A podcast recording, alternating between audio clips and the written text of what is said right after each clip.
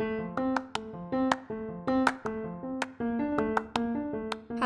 and welcome to Let's Talk About Autism.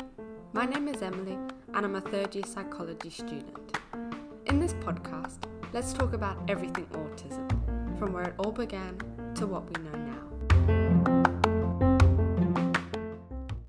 When we lose a loved one, the majority of people transition between the seven stages of grief shock, denial, negotiating, guilt, anger, sadness, and acceptance. Parents who learn that their child has been diagnosed with autism often experience a similar grieving process.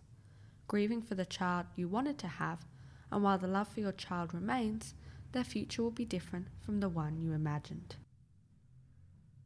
In today's episode, let's talk about some ways parents can look after themselves and the emotional expectations upon learning about your child's autism diagnosis.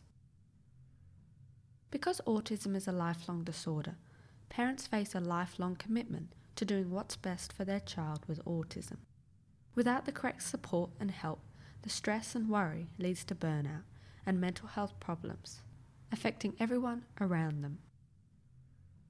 Whether the individual with autism grows up to live an independent life or requires support for the rest of their life, parents play a pivotal role, so it's just as important to look after yourself as it is to look after your child. Let's look at some ways parents can prevent burnout and mental health problems. By sleeping, exercising regularly, eating well, gift giving, embracing the moment, and challenging yourself helps assist with your mental and physical health and prevent burnout. Staying connected, whether that's with your friends and family or attending online or face to face autism support groups who are experiencing similar challenges to you. If you want to learn more, click on the links in the description below. Accepting what is doable and what is too much not only helps you, but helps develop a stronger parent child relationship. While every parent's emotional experience is different, it's normal to feel shocked, numb, concerned, overwhelmed, anxious, or a mixture of all of them.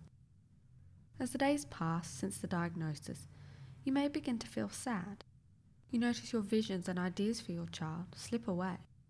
You feel as if it's your fault, you did something wrong, and you caused your child's autism.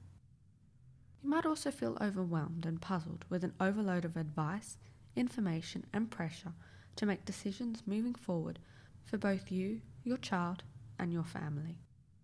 However, you might also feel a sense of relief. The sleepless nights worrying about your child's development and future has now been explained, leading to some answers and helpful expectations. All these thoughts and feelings can't be avoided, but there are ways to look after yourself and stay mentally healthy. First, try avoid pushing these thoughts and feelings away. Instead, acknowledge and accept all feelings in the service of what's important to you, because when they return, which they will, you recognize them.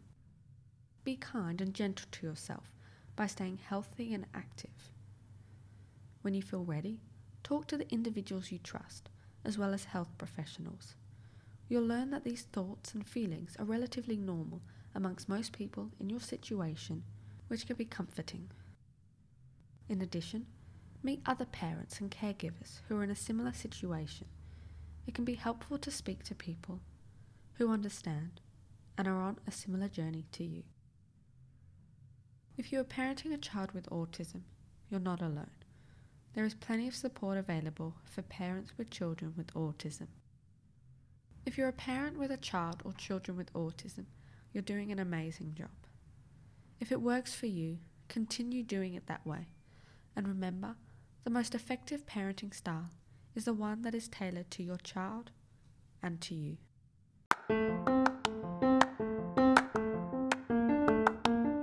Thank you for listening and stay tuned for the next episode of Let's Talk About Autism.